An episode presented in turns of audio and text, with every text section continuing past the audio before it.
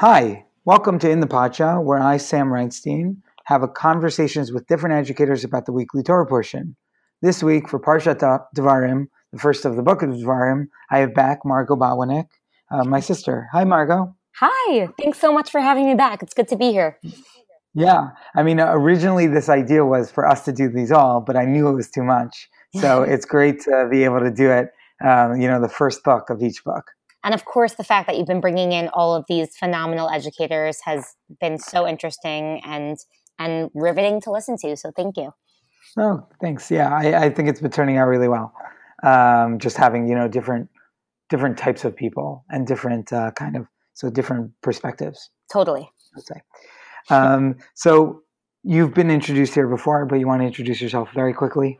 Sure. Um, so yeah, my name is Margot, and I'm speaking to you now from Israel with our seven hour time difference. My husband and I are the educators, the OUJLIC educators at IDC in Herzliya, one of the colleges here in Israel. We're helping build the community. We give shiurim, and it's the first one here in Israel, but so far it's been a fantastic experience. Awesome. Um, so I'm going to go straight into the summary. Try and do it in 30 seconds. Usually fail, um, but we'll do it anyways. Good luck. Uh, so Thanks. Um, Moshe begins his long speech in the plains of Moab that will encapsulate virtually all of Devarim. Devarim is frequently called Mishnah Torah, second or repeated Torah, where Moshe goes through many of the stories and laws since leaving Egypt. In this parsha in particular, Moshe recounts the creation of the court system after it was too much for him, the sending of the spies to the land of Israel, and God's punishment that only the next generation would enter the land. Moshe also recounts some more recent events, when Ammon and Moab wouldn't let Bnei Israel through their lands, wars with Sichon and Og, the settlement of Reuven, Gad, and Chatzi Menashe, half of Menashe, on the other side of the Jordan, and Moshe choosing his successor, Joshua or Yehoshua. Okay, um, and that's just like the beginning of of of Devarim. I mean, throughout the book, we're going to get um, a whole bunch of other stuff. Yeah, that was um, like 43 so, seconds, Sam, but pretty good. Okay, I'll take it. Um, I hope irony so, was not lost on anyone in what just happened. That you went over a summary of a summary of what happened, and of course, even in that summary, there there was so much that was lost in translation. But right. hopefully, hopefully, we'll uh, we'll learn a little bit more about that now. we always go meta in the in, in the parsha, you know. That's, that's the goal. Very yeah. good. Uh, so I'd love to hear specifically what you were thinking when you were, uh, you know, just reading through Parshat Devarim.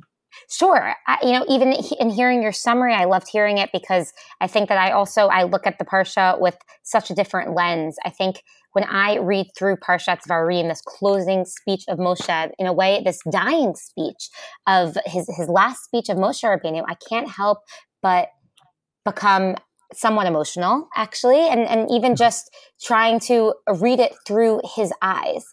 You know i think moshe is a character who we've really really gotten to know over the years. And i think when you get to know someone this well you can't help but but love them. You you see their flaws and you see their insecurities and you see their strengths and you, and you see we've seen so much about Moshe. Almost every story in the Torah can be read on the one hand what happened and on the other hand Moshe's response and Moshe's understanding and and how he must have felt and what was he thinking. And I think that while reading these stories I, I keep finding myself asking myself why is he saying it like this? What, what does he mean by that? And of course that's also something that makes the sefer so much diff- different, so different from the other books of the Torah, which are much more either narrative or legalistic in nature. And this one is, of course, a divinely inspired speech, but a speech from Moshe. Um, right. And I think that's unique. That's very unique for Moshe. You know, like there aren't really other characters that you get such a glimpse. I mean, maybe with like David, maybe you get that type of glimpse just because it's over a couple books. I would, um, I would, yeah, I would agree with you. I think the only character who we see more of is is David, right? Like where right. we have, but it's kind of not fair because you get all of Tehillim. Exactly. So, exactly. Whatever. So that's um, kind of not fair. but I think it's a good point that we have other times in the Torah where we hear speeches from people. We have a speech from Yaakov, a speech from Paro, a speech from Bilam. But it's different in the way that we really have this full on monologue from Moshe over here. And right. I think that you know, it, I've learned a lot about that in life, even just from this week's Parsha, the way that we are often so much more forgiving towards people whom we understand, to the people that we're closer to. It's the reason that a parent will often be so defensive of their child in a to like a you know a teacher or to someone who's right. criticizing them, and that's because the parent understands where the child's coming from. The parent understands why the child made the mistake that they made. They even might blame themselves for it because they've they've raised them and they've seen why they do what they do or to take it to a different level, I think we're very often so forgiving of like our best friends and we'll see their side of the story. Right. And that's because we we understand them, whereas other people whom we don't know as well, we we automatically judge them. And I think that that's what's happening with Moshe over here. We just we at this point we've learned so much about him that we we empathize with so much of, of what he's saying. Right because we've like really gotten to know him and we feel like so because we almost feel like we know him as a person um, in a way that you don't know the other characters some of the other characters you can just be like you know whatever yeah they did that wrong they did that wrong but like it's harder to do that with moshe sometimes Exactly, exactly. And I no, yeah. Actually I would even say I think there were times in my life when I was much more critical of Moshe. And I think that the more you learn about him, you start to realize, yeah, maybe he did make a mistake here. Maybe that wasn't the best way to go about this in terms of his leadership. But we start to un- rather than be angry with him, we start to empathize with him as a leader, as as a person rather than just as a leader.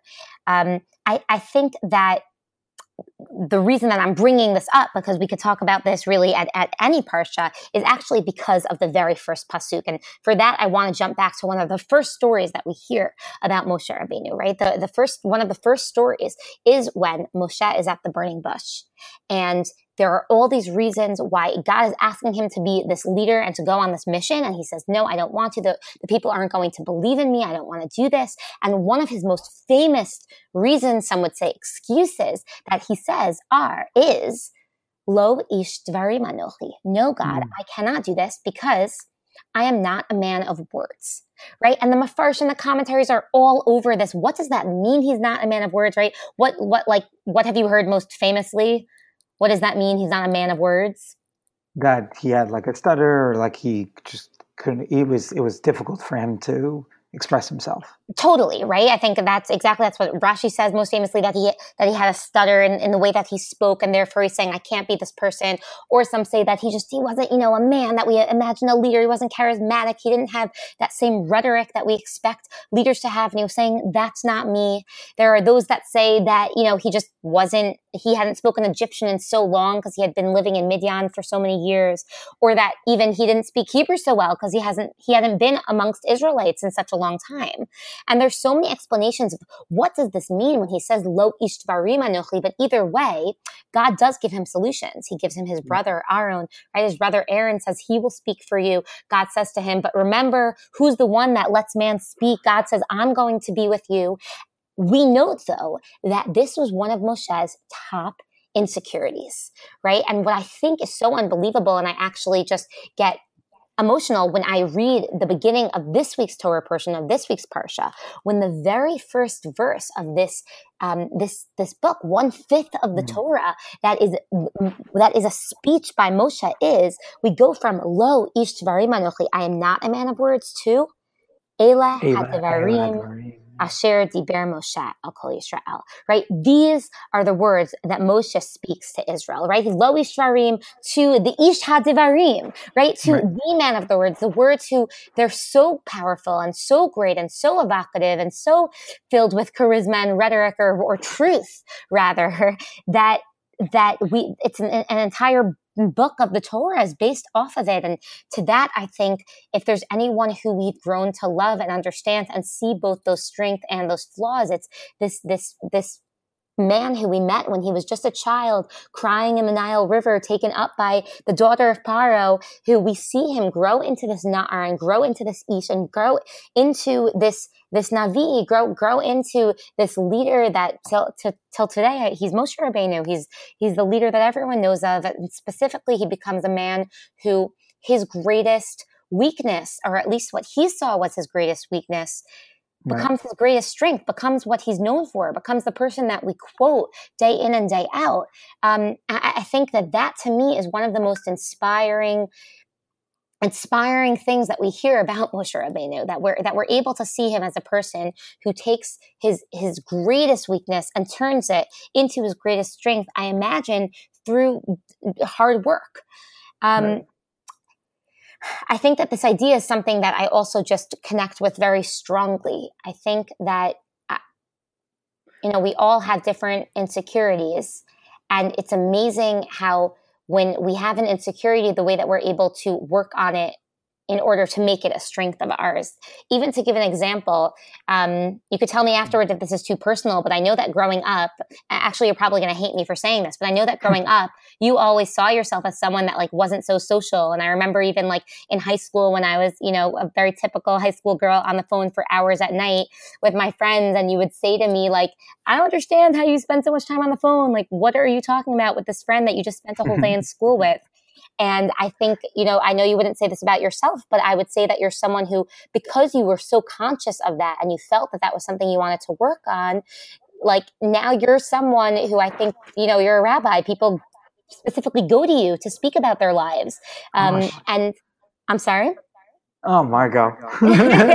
yeah, sorry to use you as the example on your own podcast, but I just I think it's true, and I think there's something uh, you know also know like seeing that. Not, I, I imagine that people who know you now don't could never imagine that you would say that that was an insecurity of yours in childhood. Um, but I think that it's it's oftentimes in fact, the opposite also, when people think they're so open minded, those are the most closed minded individuals. And people who think, wow, I think I'm closed minded, work on it and become open minded. Or people who don't think they are in, smart or intellectual are, are, the very ones that become the intellectuals of the generation because they work on it and they study and they work hard and they become known as like the, you know, the voice of reason in different situations. And I just, right. I, I, to me, this is one of the most inspiring partial just in that way of seeing the way that our that this leader has evolved and taking that for ourselves and saying like what are my weaknesses perhaps my weaknesses my my insecurities from childhood and have i have I kept them with me my entire life? Am I still insecure about the things I was insecure about when I was in high school, right? Mm-hmm. Or or is it something that I've actually managed to turn into a strength? Um, and and yeah, that's just that's something that I that I love about this week's parsha. Right, and uh, it's it's interesting because I think this idea is like a there's a little bit of a fight I think with the like the what I would call like the self help type people. Um, there's a, I, I see some people saying exactly what you're saying, and then I see some people saying the exact opposite. Wow, what do you um, mean? Like some people saying like you know the best way to become your best self is to take the thing you're worst at and make it your strength. Uh huh right? But there's some people that really say the opposite. It's like no find what you're good at and just like amplify it like crazy. Um, but i think on some level um, i mean perhaps you can you can tell me if you, maybe you're not taking a stand on that. What, what you're really saying is moshe did both almost right? Moshe takes his um, you know like his ability to connect with god that he has from that moment in um, in the burning bush, and he amplifies that like crazy by going up, you know, to get the Torah and everything, um, and writing the Torah. And he also does this, right? Like he does right. both at the same time, which is very unique because I think right. people generally choose one of those two paths. Right. They say like, I'm not a good social person, so I'm going to work on that, and I'm going to become really good. Um, the classic case of of that is like Jerry Seinfeld, by the way. Just uh, they love Seinfeld, but Jerry Seinfeld, if you um, he talks about it on interviews how he was like not he's not like a funny person. Where like he wasn't a funny wow. person as a kid. And like he worked at on his jokes to be able to create stand up that was like truly amazing. And like over time he did exactly what you're talking about albeit on like a much less important thing.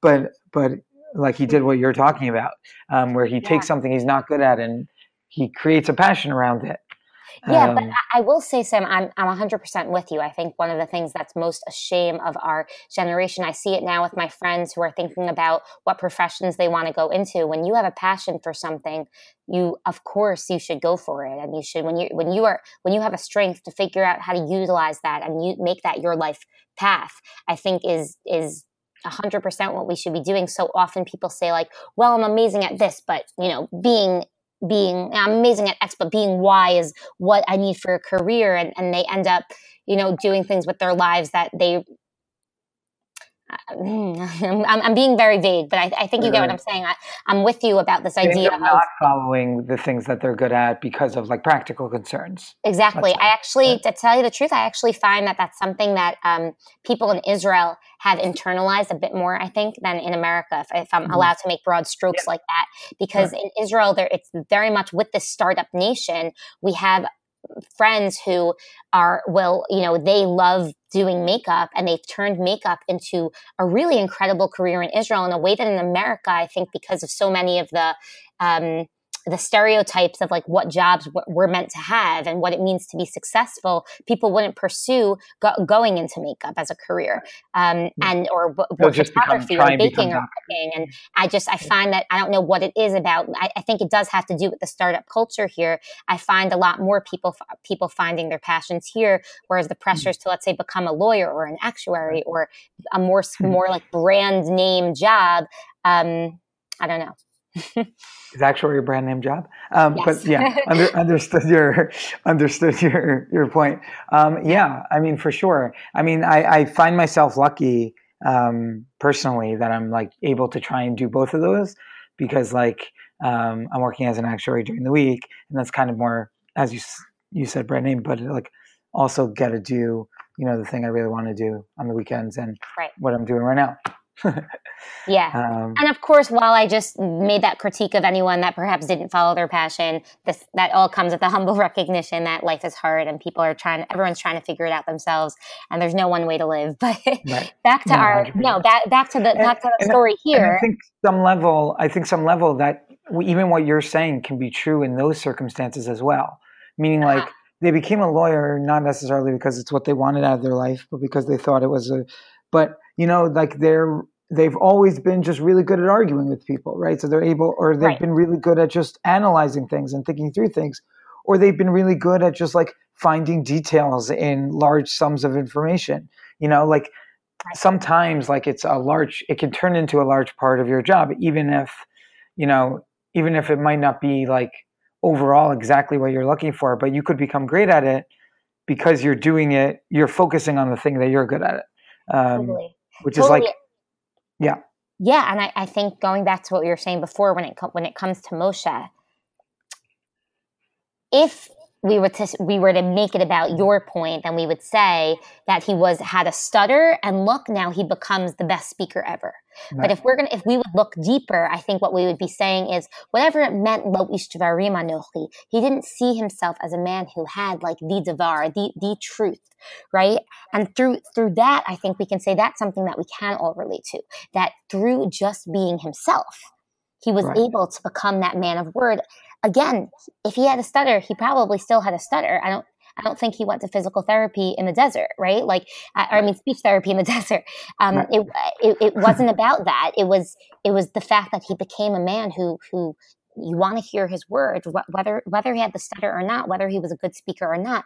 These, these are it's the words that's important. It's the truth that's important. It's mm-hmm. what's underlying the words that's important, and that's that's what's so inspiring about it. And that that's what was able to come out. Interesting. Cool. Yeah. Um, really good thoughts. Um, I have like a I have like a different kind of but related, I think, thought on this parsha. Um, I think, as you said, like we get to know Moshe through doing this, but I think part of the way we get to know Moshe through this long speech that he has is frequently just looking at differences between this speech and like he's recounting stories and the way the stories were recounted when they happened right? So like so often there are differences, and I have a feeling throughout Sefer Devarim, throughout this book, we're going to be doing this a lot, um, comparing and contrasting them. Um, so I'd like to just do an example of that, um, because I think it shows like kind of almost on level, some level, like what Moshe is trying to do here, um, what what the point of this book is. Like, why is Moshe recounting this to begin with? Um, so the book, the story I wanted to focus on, the one that's in this parsha, is a, is the story of the spies. Um, because Moshe really recounts it very differently. I mean, he recounts it very quickly in like six psukim um, in chapter one, verse twenty-two through twenty-eight.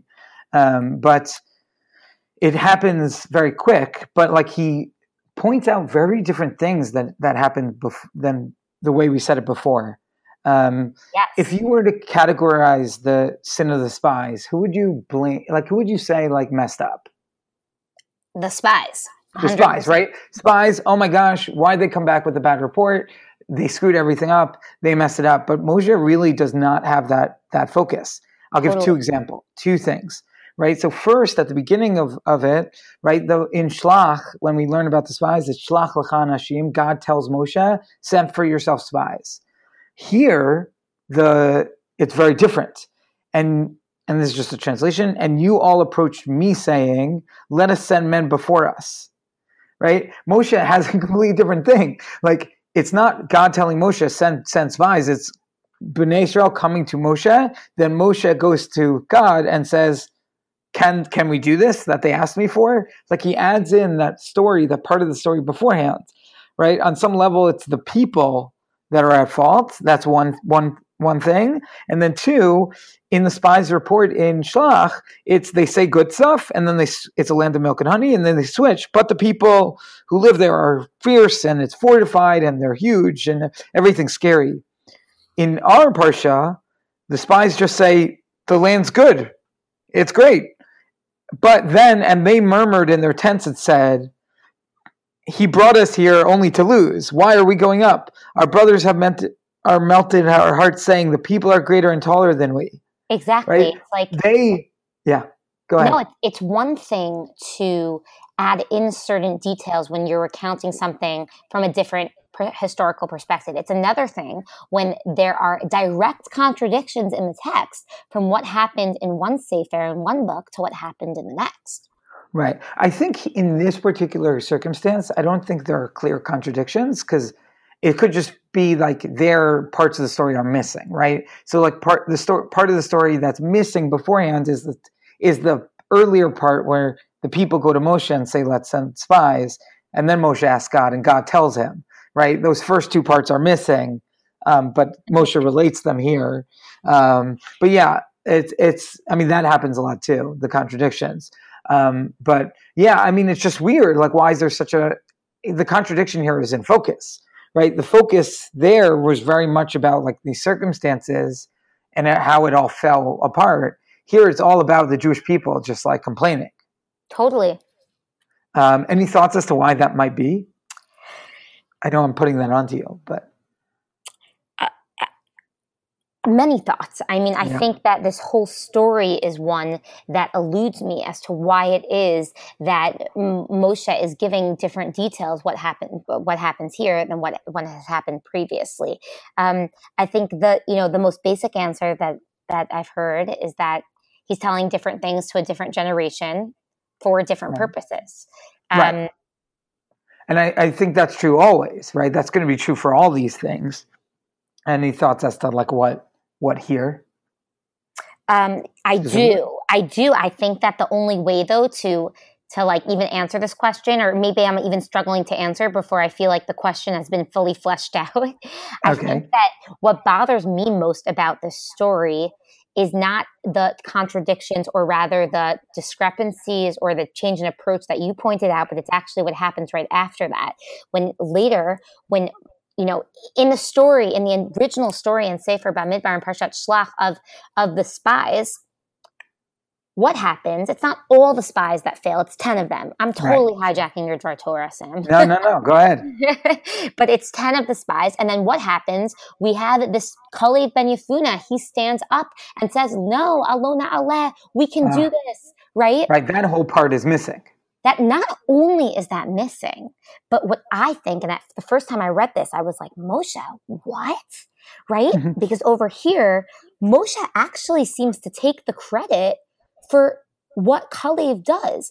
In the story of the spies, Moshe doesn't speak up. He falls on his face. Whatever right. that means falls on his place. It could be he's praying. It could be he realizes he shouldn't say anything. It could be that it is literally a failure in leadership and he doesn't know what to say. But there's a lot of ways to interpret why Moshe didn't speak up. Maybe he wasn't meant to at that time. Maybe it wouldn't have done anything. But either way, in, in, in this parsha, when Moshe is recounting it, he takes all the credit and says, mm-hmm.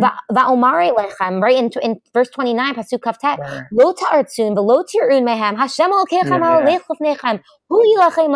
and he goes on for like a bunch of psukim about how you guys weren't listening and Hashem is the one that's going to take care of you and Hashem, and Hashem is the one that's going to fight for you. And I just, I remember, you know, the first time I read this just being like, what is going on here? Like, it's mm-hmm. one thing to say a different story. It's another thing if you feel like Moshe literally didn't say this in Bamidbar someone else did, and now he's taking the credit for it. Right, and then later he mentions, oh, and yeah. Kalev Ben Yefuna, like he's he gets to go in. You know, but I think here the focus is not about what happened, right? Like the focus isn't about what happened. In in Shlach, the focus is about what happened, and so you say this is what Kalev did, but here that's not the focus, right? I right. think the focus is very different. Keep keep going, Sam. Oh yeah, because yeah. here I think the focus is like you guys messed up. Like, take this lesson to heart. When you have a chance to, you know, God's taking you into the land of Israel, trust Him. Go in, do it. Don't listen to these spies. Don't, don't, um, don't pretend like it was somebody else's fault that the Miraglim went in. Don't pretend like it's somebody else's fault. Uh, you know, don't, don't just pretend like other people caused you to do this. It's your fault like and i think because that's so frequently when things go wrong people look at external factors as to why things went wrong and don't like see how did they react to the situation right? And i think that's what moshe is saying. The way you reacted to me the way you reacted to kalev is the problem. And it i'm not talking about what actually happened. That almost doesn't matter. But learn this lesson like react better when things are hard. Because things are going to be hard. When you go in with Yoshua, you're going to lose. And they do with I, And they actually do kind of better then. Um, and they react better. Like they don't even complain to you, Yoshua really all that much. Um, but like they they learned, I, I think they learned this lesson of Moshe in saying like, no, our job is just to react well. And I think that's an important thing. Um, like obviously people have really hard situations and I don't want to minimize people's hard situations but so frequently like our happiness is really dependent on how we react to those situations wow. um, especially when things are not so bad um, when things truly are bad I, I get it on some level but like so much of life is reacting um, and Bnei Israel just failed that test in Shlach and that's what Moshe is trying to focus on here I think and yeah. so it's not relevant uh, to your level to your point, it's not really relevant whether or not it was Kalev exactly. or who it was. I it think, like doesn't matter. Right, and what you're saying, it's it. Moshe didn't want to create this. He said, she said, right? Well, there weren't many she's in the story, but mm-hmm. right, it wasn't about what Kali said or this, and for them to start thinking about, well, my father was a spy and this and that. He's, I think he's, he, it's, and it's certainly, of course, to put it out there, Moshe as we know is the, the, most humble man on the face of the earth. Um, this was not coming from a place of arrogance. It was right. coming from a place of mission. And he, he just wanted, you know, right now the Jewish people are standing in Kadesh, in Kadesh Barnea, in the exact place where they were 39 years ago when the sin of the spies happened. And you can only imagine how emotional that is for Moshe, how, how much he wants to impart the way that he's feeling to these people who their parents were it was their parents generation not their generation they were they were very young they have only have vague memories of what happened and he's saying to them do not make that same mistake trust exactly. in god Right. Real, realize the larger picture here. Realize what this transformation of 40 years in the desert was meant to teach us, and and let's make let's make sure that we do it right. Um, I, I would also add that perhaps another answer as to what's happening here and why so many of these stories Moshe seems to take credit for things that other other people have done. Like he takes credit mm. for changing the judicial system when really right. we know that was Yitro. Yitro. Um, and I think, and then of course with Kalev and Yehoshua, I think it was another prime example. I wonder if part of it has to do with the idea that he's when he's this is this is a tool, right? He's one of uh, he's he, this is an educational tool, speaking in a personal way saying, you know, Hashem got upset at me, right? And let me tell you this from my perspective. Right. If when, whenever people speak personally, it's it's that much more powerful, right? right. That's a story that people are going to listen to, not another history lesson that the P- Jewish people have been hearing for 40 years to actually hear from Moshe Rabbeinu why he thinks what had happened had happened and what they can do to change. I imagine for these people, they see that this leader is dying. They're they're hanging on to every word. Beautiful. Um, I think that's a great place to end. Thank you so much for coming again. Um, for people listening, uh, continue subscribe, rate, like on any um, podcast app that you have, or you can find it on Anchor. Uh, and pay attention for next episodes of In the Parsha um, coming next week. Thanks, Margot. Thanks for having me.